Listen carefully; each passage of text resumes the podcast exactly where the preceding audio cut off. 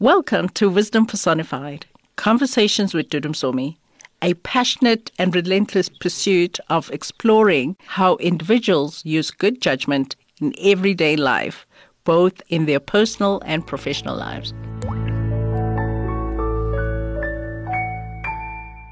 Hello, welcome to another episode of Wisdom Personified Conversations with Dudu Msomi. I am so happy to have you back with us. I have today one of the most amazing women we have in South Africa, Nicola Tyler. She is the Director of Business Results Group, BRG.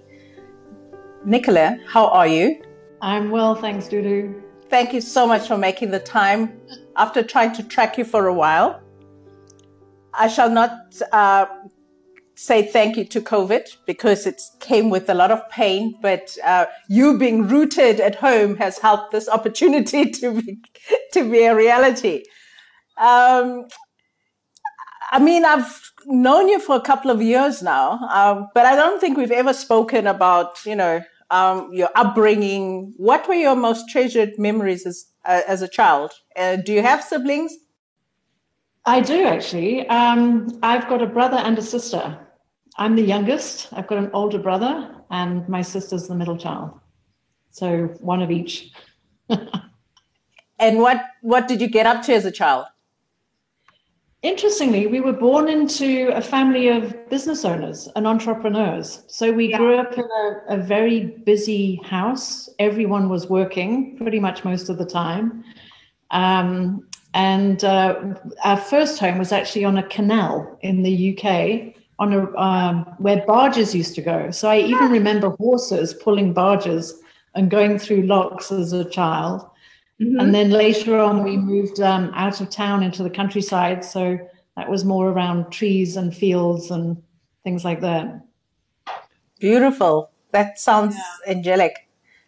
Um, you tell the story about having failed school twice. You said uh, in one media, media in, interview that I read, failing at such a young age was a gift.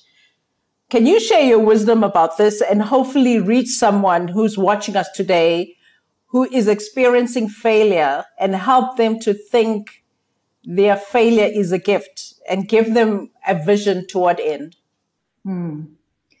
Yeah, that was a, it was kind of a big deal in my life. Um, I didn't anticipate that I would fail, but I also didn't think that I was going to succeed either. So you kind of know in the back of your mind that that something's coming and it's probably not the answer your parents want. So I remember sitting on the toilet in the bathroom with my exam results, and it was on a, a little piece of paper, a bit like you used to get your PIN code from the bank, you know, the yeah. dot matrix things. And I took the piece of paper into the bathroom and I sat on the toilet, and my mother's on the other side of the door and I think I've got to open this now. And um, so she's she's standing on the outside of the bathroom saying, "How did you do?" And I said, "Mom, I failed." And she said, "What do you mean you failed?" She said, "You must have passed something." I said, "No, Mom, I failed." She said, "Everything." I said, "All of them." She said, "No." So I sat on the toilet with the lid down, obviously, and I was sitting there thinking, I'm not coming out, but I know I've got to at some stage. And eventually she persuades me to sort of come out of the, the bathroom. And she looked at me and she said, You'll be fine. That's not the reaction my mother will have. oh, I know. she just said, You'll be fine.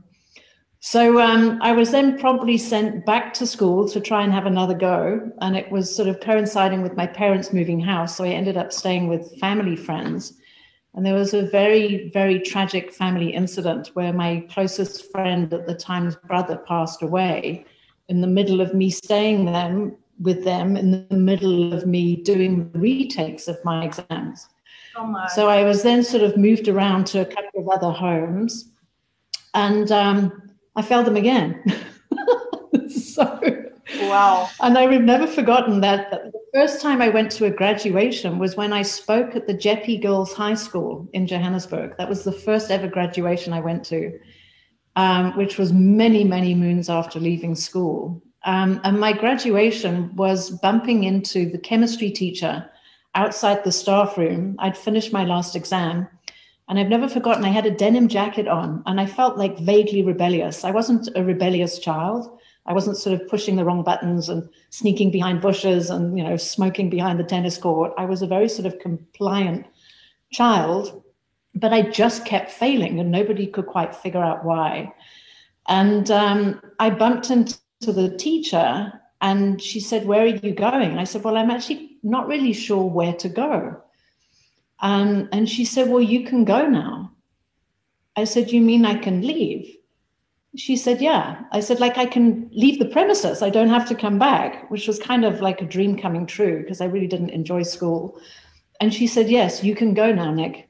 You can go. Wow. And I left the school and I never came back. So it was probably you then sort of you're then set with some challenges because you enter a system. You know this was in the uk um, but you couldn't get any job in england if you didn't have um, fi- have five passes basically. You couldn't get to the police force you couldn't get to work in a greengrocers you couldn't you couldn't do anything. So um, the only job i could get was the only thing i could do. So i i got a job as a groom for the worcestershire hunt and um, I'm not proud of having worked in hunting. I later became a vegan and a vegetarian. Um, but that was the, the, only thing I could do was ride a horse. So I, I rode a horse and mucked out stables um, and got every second Sunday off. Um, it was a, a, kind of a hard manual labor job, literally. It was probably the hardest job I've ever had. You wake up at five, you go to bed at 10 um, you get paid a pittance, but at least you've got a place to stay and a horse to ride. Um, and after a year, I realized that's probably not um, that's not going to get me anywhere in life. So I managed to get into uh, a college um, where on the on the day of the admissions, they um, they sort of went down the list to see which exam which which courses I would qualify for. And I'd sort of got my dad to speak to someone to think I could get in like through the back door. But on the day that didn't happen. So I ended up with an admissions officer. I was the last man standing. I've, everyone has gone to class and I'm standing there. And he's going down the list from A to Z, literally. And he kept saying, No, love, you can't do that. Mm-mm. Oh, wow. No, no, you can't do that. and eventually he got to the bottom and it said secretarial studies two years. And he said, he said, No, love, you can't do that. And then right underneath that was like a one year secretarial administrator course. And he said, I think she might let you go. She might let you attend. So I was sent across the campus. I was the only kid outside of a class. And I went and knocked on the door of an already full class. And um, I was let in, and I said to the teacher, her name was Sheila Hurlbat, and I said, I think this is the only course I can do. So she said, Come in, sit down. So she welcomed me in. And I sat down that day next to one of my closest friends today, Charlotte. And um, Sheila somehow saw an, something in me that other teachers didn't see. And she just knew how to work me. And I literally went from failing everything to passing everything. Wow. Overnight. It was the weirdest thing. Nicola, what if we never get that person? How do we get ourselves out of that failure cycle? Well, I I decided I when I when I realized that I was um, not fitting the system, I I made a decision for myself, uh, or maybe a personal challenge, and I said, I wonder how far you can go without it. I wonder how far you can go in life without an education. And it's not yeah. to say I didn't have any education, but I definitely didn't pass the system. The system and me did not make friends. So I think at some point you decide to challenge yourself. And I, I and I think I see failure as a gift because when you've failed badly, because that's quite a big thing to fail school twice. when you failed badly, you're not afraid to experiment because you're not trying to meet any other expectation but your own. Yeah. So it's almost as if you don't have to prove yourself to someone, you just have to prove yourself to yourself. So experimentation and trying and and failing. I think I've probably got more confidence in that in business, perhaps in other areas, but yeah. It's a good learning ground for business, that's for sure. That's for sure. Yeah. So you are the director of Business Results Group, uh, which we call BRG. What does BRG do? BRG is, I think it's amazing. It's an incredible business. Um, it's called Business Results Group because we said we focus on generating business results. But fundamentally, what we do is we grow leaders. We help build leadership capability in organizations, and we also help facilitate strategic conversations. So it's basically supporting businesses, mostly execs, um, to make decisions and also get the most out of their people. And how has the journey been? Um, long and interesting. Um, first started the business in 97, changed its name um, from Competitive Thinking to Business Results Group, and I think it was 2001, 2002. And it's it's fascinating because we started out almost as a, a one pony show. Um, we represented Edward de Bono and his work, largely because of my history of having worked with Edward. But then over the years, we've brought on board more products. Um, and then at the end, towards the end of 2014, um, I was joined by my now business partner, Kirsty Thompson. And the business is actually, it's a solid business. It represents international authors and their intellectual property. So we focus mostly, if not almost exclusively, on um, international content. So we try and make that content accessible and hopefully vaguely affordable to South African businesses. Yeah. So we find a lot of companies that are multinationals um, gravitate towards our products because you can get the same program all over the world. And we met when I was at Saatchi and Saatchi uh, advertising around the the De Bono work. uh, you are a master trainer um, uh, in the full range of De Bono thinking uh, thinking tools. What attracts you to his work? It's incredible, actually, Dudu. I mean, when when did we meet? When were you at Saatchi? Ninety something. We met. Yeah, it must have been. yeah, because I left Saatchi in two thousand and one. Wow, gosh. So we've known each other for a long time. Yeah.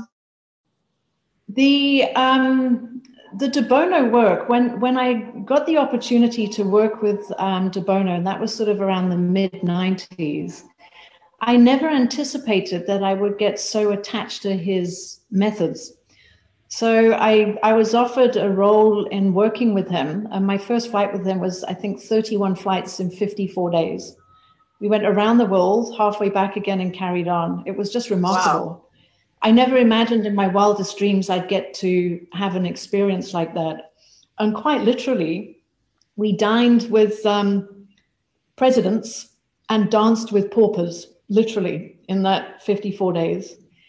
And I, I, I realized something quite fundamental about humanity then. And um, I've always tried to quote it and tried to be consistent with it. But I always say, richer than and smarter than does not equal better than. Yeah. So I genuinely experienced extremely successful people, wealthy people, huge sort of um, uh, political influences and things like that.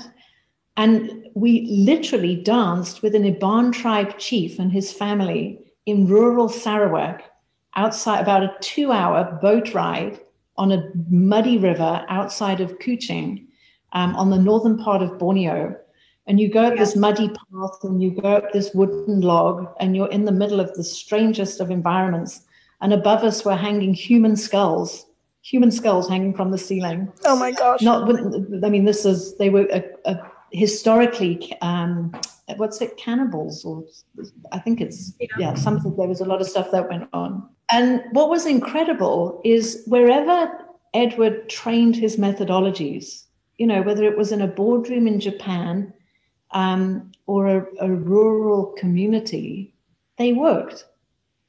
It, it transcended everything. It transcended language. It transcended um, any kind of difference that we seem to uphold, all these unconscious biases almost disappear when you enter the world of thinking. Yes. Because you're surfacing thoughts. So at the end of this um, journey of working with Edward, I, I was now sort of almost addicted to thinking. I think it probably has been a, a healthy and an unhealthy addiction for the last 20 odd years. Yeah. But just the value of teaching thinking, which I, I think is possibly what I was doing as a kid. I wasn't, I was asking questions about what people were teaching me instead of remembering what people were teaching me. We share that in common. yeah. yeah, so I just thought it was incredible. And, and, and thinking, I, I genuinely believe, is one of the most empowering things you can do for young people. Teach them how yeah. to think solve problems, make decisions, come up with ideas. And when I was young, when people used to say, What's your hobby? Thinking. And, and they used to look at me like, Are you like, what does that mean? And I think, you know, when we met, I mean, I had already started uh, reading his stuff. So I think that was part of our connection.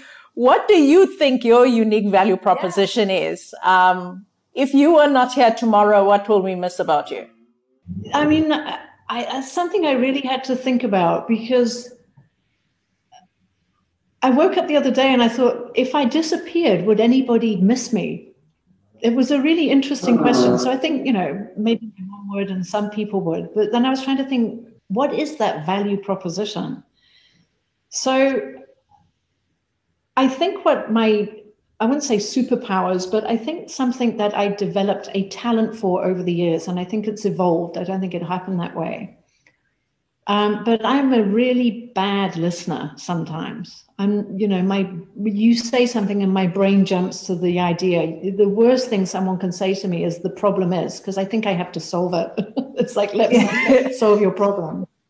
But I developed an ability, um, something I learned to do at college was I learned to type and listen concurrently. Yeah. So when people talk, I can capture their thoughts. So I can sit in a room with people and I can have six people talking. I don't necessarily have to look at them, but I'm listening to the various conversations. And I can somehow extract a theme and take the theme into an image. I can sort of connect dots and then make it visual and simple. And I don't know if that's a USP because I'm not quite sure how to describe it. Yeah. But it's um, it, it's almost a, a, an ability to distill. I wouldn't say complexity because I don't think I'm smart enough to understand complexity. But I can take what appears to be complex in a room and try and extract the essence. I mean, that's what you have to do as a strategist anyway. So it, it is a skill that is required. Um, and it was the 2nd of June 2016 when your Facebook post po- popped up on my cell screen saying today was my last radiation session. Yay. In that post, you also shared this. You said a cancer diagnosis can be a lonely path. You can't delegate or outsource this to anyone.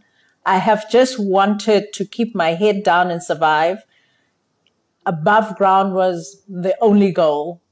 Can you share the wisdom you learned about life and living since your diagnosis in 2015?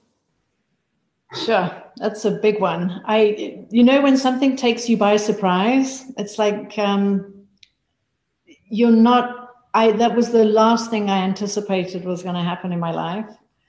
Um, I do know that I'd probably been putting myself under a lot of pressure and stress, but it wasn't it was um, I was what's that saying blindsided. It, it was just completely unanticipated. And what was interesting about that experience is how other people responded. So, what you want, or I don't know what you want, but what I felt like I wanted was attention, but I didn't want to ask for help. Yeah. The weirdest thing. Yeah. It's like you want people to come and support you, but you don't want too many people around you. So it's this sort of absolute paradox of seeing who shows up and who doesn't.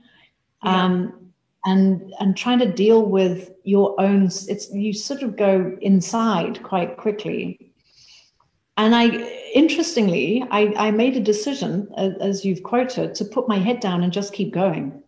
And I think it's only now in lockdown that I've stopped moving. And I think the reflection on that that experience is only really um, coming home to roost now. Mm. But I was fascinated by other people's experiences. So you get the diagnosis, but someone else is in tears, and I'm yeah. like, why are you crying? I'm not dead. um, it's just really interesting to see how other people respond. And um, is it our discomfort at the at what this is? It's more our feeling about the situation. Yeah, I think it. I think it provokes things in other people. It provokes another. The, the reflection is almost like other people's discontent. And um, I said, right, I've got to figure this out. So get your head down and get through this thing called radiation. I was fortunate that I didn't have to go through chemo. It was option. Uh, it was an option at the time, but I elected not to. Um, and then I just said, right. I, so as soon as I could get up and start moving, I did. You know, I did. I didn't want to sit still. So because you used to run marathons. Well, not marathons. I'm not a marathon runner. I've done a few half marathons, but I did yeah. do one. Um, I think about 18 months later. Wow. It was almost like just to prove to myself a half marathon in, in France at night. It was fun. so better you than me. talk to talk to me about the ego versus humility. You believe that ego is nothing to be ashamed of, that we must embrace it. Yeah, I mean, I I've often said, or one of the things that I've um, I think I wrote it once. I said we need ego to enter the race, but we need humility when we win it, because nobody likes an arrogant winner. So it's almost as if you've got to think something of yourself to put yourself forward enough to participate. Yeah. You know, in our industry, if someone's completely without ego, then we'd probably be doing Buddhist meditations. But the reality is, if we stand up and present for a living, anybody that does that must have some kind of ego. It's impossible that we don't. But if you allow ego to become hubris, it becomes a dangerous thing. And the minute you're successful, if your ego is too visible, it's almost a detractor rather than a tractor. Yeah. People move away from us if we are too egotistical, but we need a healthy dose of ego to be able to get up and do what we've done for so many years. Yeah. So I think when you, the more successful a person becomes, the closer you are to winning. You know, whether that's um, a leadership race, a, an athletic race, anything where you have the perception of winning. Winning is always at the expense of someone losing. That's the only way one can win. Yeah. But when you win, I think people most value humility. Yes. When somebody powerful who has humility, it's the most intoxicating thing to see. Yeah. And it's I think when when ego is what kind of gets us there, it's a it's a difficult switch to flick when you suddenly realize, actually, I need to get off my high horse and take a humility pill now. Um, but I think most respected leaders have a, a dose of humility. I can't say I've always succeeded at that. Do you suffer from the imposter syndrome? and if yes, uh, how are you handling it? Uh, and what wisdom can you share? I think the answer is yes. I, I, think it would be difficult to say that I don't, given the circumstances. Um, my whole career, I was, I've always been absolutely blown away that somebody would want to phone and say, Could Nicola come and present this? And I'm like, Me? You really want me to do it? I think it's declined a bit in the last few years. Um, but I used to be blown away that the phone would ring and people would say, Could you come back for a second time? It, it, it, it almost like tickled me on the inside. It was a it was the strangest of feelings and always lovely to hear. Um, so I think the way that I try and see humanity, um, is as equal. I, you know, I, I, like to think that I, when we go to offices, uh, in the days when we used to go to offices, if I had someone in the car with me or if I was in the car with someone else, I'd always notice or recognize how they treated the security guard getting into oh, the complex or in the building. And never when we're early, because when you're early, you've got the time to be gracious. But when you're late and under pressure, it's how do you treat people then? Yes. Um, and I've always, it's always been like a little bit of a litmus test for me. It's like let's go to a meeting and let's be a little bit late and see how you treat people. And I know we yeah. all have patience, patience, and I know there are times when we're all inappropriate with each other. Um, but I think fundamentally, um, it's the richer than or smarter than does not equal better than. And yeah. the fact that someone might have, you know, more education, more money, um, doesn't make them more of a human being. It's, yeah. I don't think that's true. So I, I, I think if everyone is unique, the question I used to ask is if everyone is unique, which is true, then if everyone is something, it's a collective. So what's the collective noun for unique? And I say, well, it's the same. We're all the same. uh, you believe that having a sense of humor can get you through life, and what you've gone through, I can imagine. Um, talk to me about how you've been um, going through this pandemic. Um, uh, with the stress, the trauma, the death, the loss of livelihoods uh, that people are going through, how much laughter have you experienced in the last few months? Yeah, that's a good one. Um, I remember Hillary Clinton in an interview said, Don't take yourself so seriously. Um, I think I do have a great sense of humor, um, and I can certainly, I've got the ability to laugh often at myself, I hope. Um, I don't like laughing at other people's expense. It's not my nature, I don't think. But um, I find a lot of life comical. You know, I, I think we do take we we take some things way too seriously. A global pandemic um, is different. You know, this this was again an unanticipated event it caught everybody by surprise.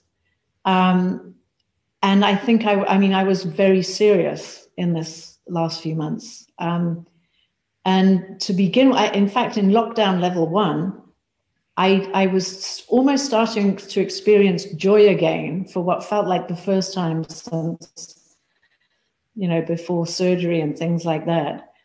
And this absolute sense of calm and stillness um, allowed a certain level of energy to come back to the surface. You know, when you're running, you're, you're not running physically, but when you're busy, yeah. um, you takes your mind off life. So I quite enjoyed level one and level two. Um, the but there's a seriousness to this. I didn't find what was going on something to. It wasn't a laughable thing and only because there was just a vast amount of uncertainty. People are losing their businesses.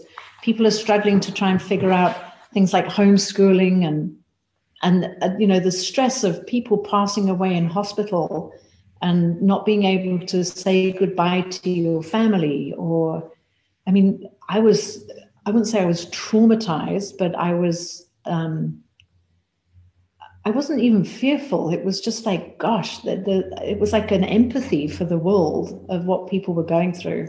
And of course, a yeah. lot of lies, lies on Italy and then wondering how South Africa would respond and what would happen here with so many people with HIV and in disadvantaged communities.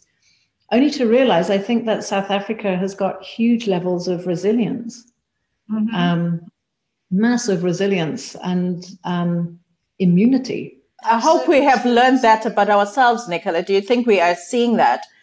Uh, do you think we recognize that in ourselves? I, I sometimes worry. I, I wouldn't say worry as in it keeps me awake at night. But when I think about South Africa, I wish as a nation more people were more confident. Mm. You know, it's the most incredible country, but if it, to be confident, you've got to be comfortable in your skin. Yeah. And there are certain things in life where I think I'm confident, You know, if you, if I've got to walk into a boardroom with a room full of execs, I don't feel nervous any longer. But there are certain aspects of my life where I, I, I lack confidence. So we can't be confident in everything. We'll be confident in different areas. But I think if we could help build confidence through a sense of achievement and accomplishment, it would go a long way yeah. to nation build. Yeah. Um, are you trying to leave any legacy? And what is that? When I think of legacy, I think of my grandmother. And um, my grandmother passed away at 90, and she was in a, an old age home when she passed away, but she still had a goal to get out. she, wow. At 90, her ambition was to get out of the nursing home that she'd just been put in. And um, when when we went to her funeral, um, my brother, myself, and my sister uh, all arrived in uh, Worcestershire in England. And I'd actually been speaking at a conference in Durban. There was about 900 women. And I had to jump on a plane, meet someone in Joburg, swap bags, land in the UK. I drove to a friend's house. I showered. I put on my um, sort of morning attire and I drove to where the service was happening. And I don't know how I missed this point, but I didn't think my grandmother would be there. I thought this was a, a, a sort of a memorial service, but I didn't think it was the service. Yeah. So I arrived at um, at the uh, it, it wasn't a church; it was like a chapel, and it was full so I'm thinking, I've, maybe I'm in the wrong place. You know, at 90, who there can't be that many people. So then my parents arrived with my grandmother, and we called her Nan, and there were flowers in the in the hearse hearse uh, saying Nan. And I looked at my parents and I said, "Is is it here?" And I was doing the eulogy, so I was nervous. Um, and they said, "Yes, this is it." So I said, "There's a lot of people here." So after the service, we went to a, a hotel down the road, where the wake, and there were all these people. So my brother and my sister and I were like, "Who are all these people?" Some of them we knew, obviously, but there were a lot of people that we didn't know. And during that period, um, people would come up to us and say, "Oh, you won't you won't remember me, but I'm Mrs. So and So's daughter. Oh, you won't know us, but I'm Mr. So and So's son." And what we realized is that my grandmother's wake, the people who came to the funeral were the children of the people she'd employed during her career. Wow. Their parents had passed away, and the children of those people came to honor my grandmother. Wow. And so when I think of legacy, I think of her. Mm. You know, often we want to build a building or we want to, you know, write a book and do all these great things. Um, but I think maybe legacy is how we live, mm. not what we leave behind, but how we live. Wow. I like that story. The grandchildren part. I, I wasn't expecting that part. that was the twist. Uh, you're an avid reader. What what is the best book you've read this year? Uh, what are the key areas of wisdom that you want us to pull out and will make it worthwhile for us to pick it up as well? Cool. So I'm an avid two thirds reader. I get like two thirds into the book and I'm like, no, I can't anymore.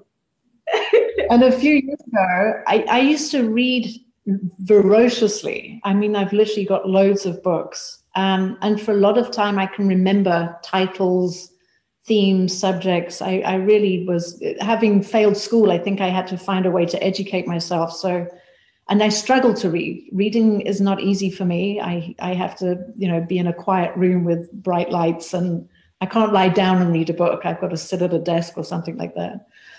And I've read very, very little um, non-fiction. Uh, fiction. Almost everything that I've read has uh, been non-fiction, fiction, non-fiction, non-fiction, yeah. business book. Mm-hmm.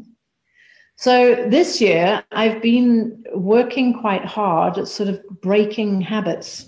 Um, so I kicked off the year, and I actually did finish this book. It was by Joe Dispenza called Breaking the Habit of Being Yourself. Mm-hmm. Um, and I did it both as an audio book and as a, a physical book. Very, very interesting. Um, he basically says that you have to become someone else. To change your habits, you literally have to become a different personality.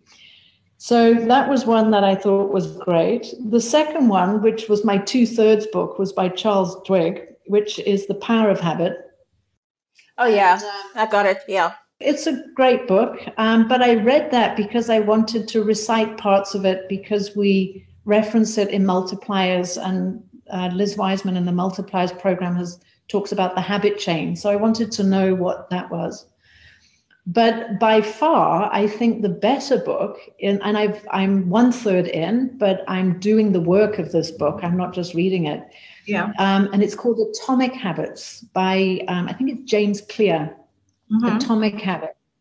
And it was actually recommended to me by a client um, at the end of last year. And I, I couldn't find it. And then, in, sort of, when we could go back to bookshops, I found a copy.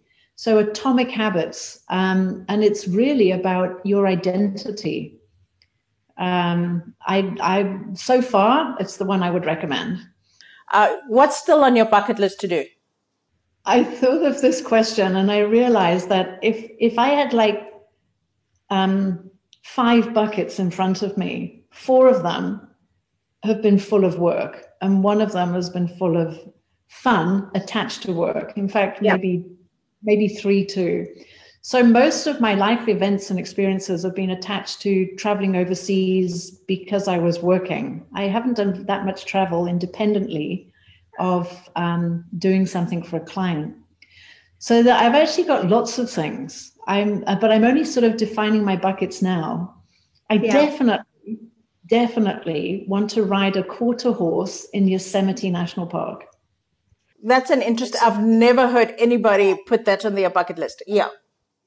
A quarter horse in Yosemite National Park. And I met someone a, a couple of weekends ago in Notuk, and they've actually got a quarter horse. So um, I might get practice. an opportunity to practice. Yeah. yes. That's an interesting one. That book, I mean, so many people have said, Where's your book? Where's your book? And I'm like, Yeah. And I, I literally, I have written so much because I, writing is a way that I clear my mind. So I'm often just yes. sitting down and typing down thoughts. But um, I've kind of sketched out about three of them on my laptop over the years, but I, I haven't had the courage to say press send. So I guess um, pressing send, um, and that's the failure bit. You know, there's me saying, "Oh, just experiment. It's okay to fail." But when it comes to something yeah. like that, I'm scared. yeah. So there's something holding me back there. Maybe it's to do with the academic or lack of Somebody needs to press that send for you. I, you got to press send, and I'm too scared to. I've, I've been too scared. And it will be an amazing send. book, I'm sure. I'm sure. Well, I, I don't know. I mean, I've got to, when I go back sometimes and I read what I've written, some of it's actually quite comical. I, um, and some of it's quite serious. So it's almost, I used to have a night, a recurring nightmare. My sister doesn't know this, but she's about to find out. But I had a recurring nightmare for many years. And I was on a stage in a school. And you know, the wooden, you know, wood, schools used to have like wooden panels around them. Mm-hmm. You know, everything was wooden. It's like a, it was almost like a CSIR in the 1990s. And my sister is on stage with me and there's ABBA music playing. oh yeah, ABBA music. Yeah. And I'm trying to get the room to be serious, and she's trying to get them to be funny. So every time I try and do my bit, she keeps playing ABBA music to disrupt me. And so I spoke to a psychologist or someone about it, and she says that's the two sides of your personality. She yeah. said the one is like serious, and the other one is like the the comic. Um, so it's always like I think. And which one is winning is the question. Yeah, well, I want. I think I want the comic to win for the next ten years. I like her more. Nicola, we can chat the entire day. Uh, it has been such uh, fun. I'm so happy we finally got to connect. Uh, what is the final wisdom you will like to leave us uh, with? I, you know, Dudu, there's a, I think I tweeted it probably, I don't know, maybe 10 years ago. And it said, life equals energy plus time. The trick wow. is to have enough energy to have the time of your life. Wow. So if we're above ground, be grateful. Um, you can't give anybody what you don't have yourself. And, um, you know, if you're healthy, energy is everything. And I don't just mean energy as in running around, but just, you know, life is energy. Mm. Um, time is all we have. Yes. So expend your energy and your time wisely.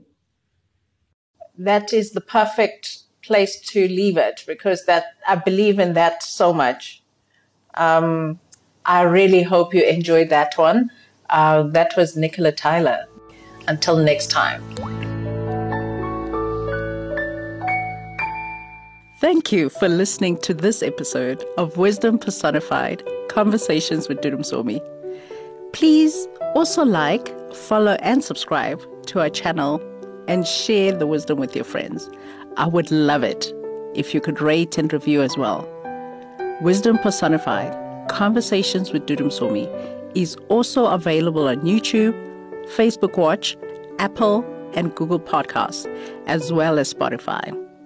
Enjoy the wisdom journey.